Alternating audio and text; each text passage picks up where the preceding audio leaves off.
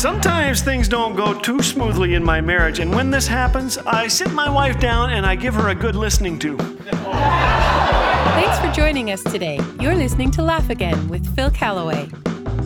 Do you ever talk to yourself when you think no one's listening or just for fun? I do. A friend likes to say, I talk to myself a lot because sometimes I need expert advice.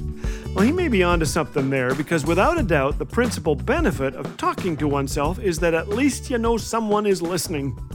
When I was a kid, we had no television, so we came up with our own entertainment. My friend Gary and I love few things more than hiding beneath tall pine trees a few feet from a sidewalk where we could listen to people coming by. An 8 or 9-year-old can learn much about his neighbors this way. We listened in on conversations, some real, some imaginary, and when someone came along muttering to himself, we got laughing so hard we couldn't stop. I'm surprised no one called the cops on us, but eavesdropping was not a federal offense in those days. I'm told that talking to yourself is a sign of intelligence. It may be a sign of other things as well, but researchers claim that those who talk to themselves tend to achieve more in life. I don't know, but I do believe that self-talk is an essential ingredient in a well-balanced life. Years ago, when our marriage was in danger of running aground, I learned the power of talking to myself, of saying, I love her, I promised I would, and I will. I then began recounting things I liked about her, and this simple act began to help our marriage take root and bear fruit. I discovered that the most influential person in my marriage was me. Since no one talked to me more than me, I'd better choose my words carefully, for they could determine the direction we took. In the Bible, you'll find a remarkable book of songs and poems. It's Israel's greatest hits, really. It took me years, however, to realize that the Psalms are filled with self-talk. King David, one of its authors, wasn't just king of Israel, he was the king of talking to himself. Now, I don't know if he developed this as a shepherd boy out in the hills. We don't know, but listen to some of his famous lines delivered to himself.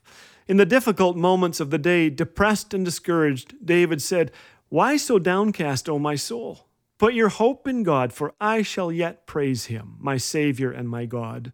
Surrounded by a world gone mad, David lifted his eyes above his circumstances and told himself, "The Lord is my light and my salvation. Whom shall I fear? The Lord is the strength of my life. Of whom shall I be afraid?"